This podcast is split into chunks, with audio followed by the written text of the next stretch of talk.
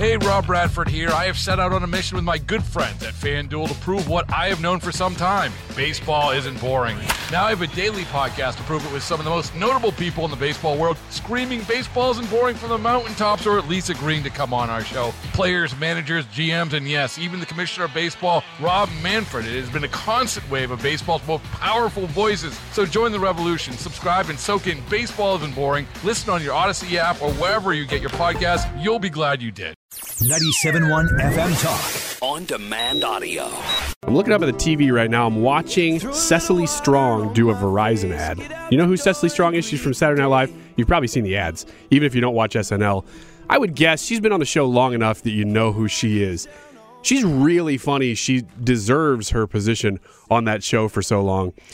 Uh, and she's been on some other stuff too. But when I watch that Verizon ad, all I can think is she is really far left. Surprise, surprise. She's on Saturday Night Live. She's a celebrity, and she's super far left. Okay, you, un- you we no big deal over there. We we understand that. But the fact that she's on Verizon ads makes me think not a that she doesn't have the right to say any of those things, and that Verizon shouldn't have hired her. That's America. That's capitalism. The problem is that the atmosphere that we live under is one that says that it is okay if you come out. This is the best example. I mean, it really is of the bias in media and really in society that you can come out and say like really, really far leftist things and have no pushback other than maybe from conservative media. And then go about your career. You, you're fine. You're, you're, she's probably making more in that ad than she does in a year on SNL. But if you were a conservative, if you said the same kind of things on the conservative spectrum that she has said on the left, there is no way Verizon or some just mainstream big company, Doritos or whoever, would hire you to be in an ad. And that really is the best example I can think of of social bias. And that's not something that's necessarily controlled by any one person. It's just perception. I think that's when we complain about the media, that's kind of what that means. It's it's that the media is so skewed to the left that it creates this perception that here is the mainstream, which is center to left. And here is the people who are outside of the mainstream and should not really be touched. These are more untouchable types, and they're the conservatives. And so it creates an atmosphere where a corporate person goes, oh, you know what? There's not really much risk in going with a Cecily Strong, even though she's had strong leftist, hardcore political opinions that are very public. We're not going to get any blowback for that, but we will get blowback if we hire a conservative. When honestly, the whole country is just split down the middle, and the, it's just the vocal people, the the couple percentages of people that yell the loudest. It's unfortunate, but hey, that's not even the tale from the dark side.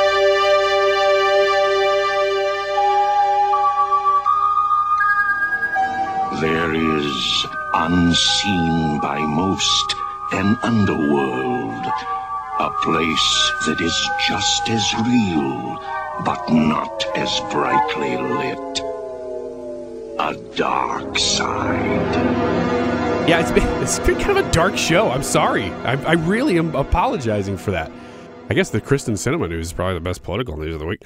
Um, but how about this? I'm looking back at a tweet from 2020. Now, there were a lot of tweets in 2020 and statements and sentences said by a lot of people in, let's say, March, April of 2020 that if you hold people to them, you can make a lot of people look pretty bad. But let's say by May, June, the people who had some common sense were starting to come out and say, hey, this is stupid, what we're doing. Uh, we need to change some things. By December of 2020, do you remember what life was like? Still locked down. I was still sh- I was shocked that we were had gone that long because I, I think in November people were asking me in my little social circles, what's what are going to be like? Are we are we still going to have shutdowns for Christmas? And I was like, man, no way. This is we've got to get over this stuff. And yet nothing changed at all for Christmas. I mean, we still try to do our things, but you can't force other people to do their things with you. So Christmas uh, December of 2020 was when uh, those who had common sense were really getting frustrated with everything. Probably even before that, but let's say, for the sake of argument, by December, people had gone into their camps and said, okay, enough is enough. Or, no, we need to keep doing this. Here's Chicago Teachers Union, a tweet from that era.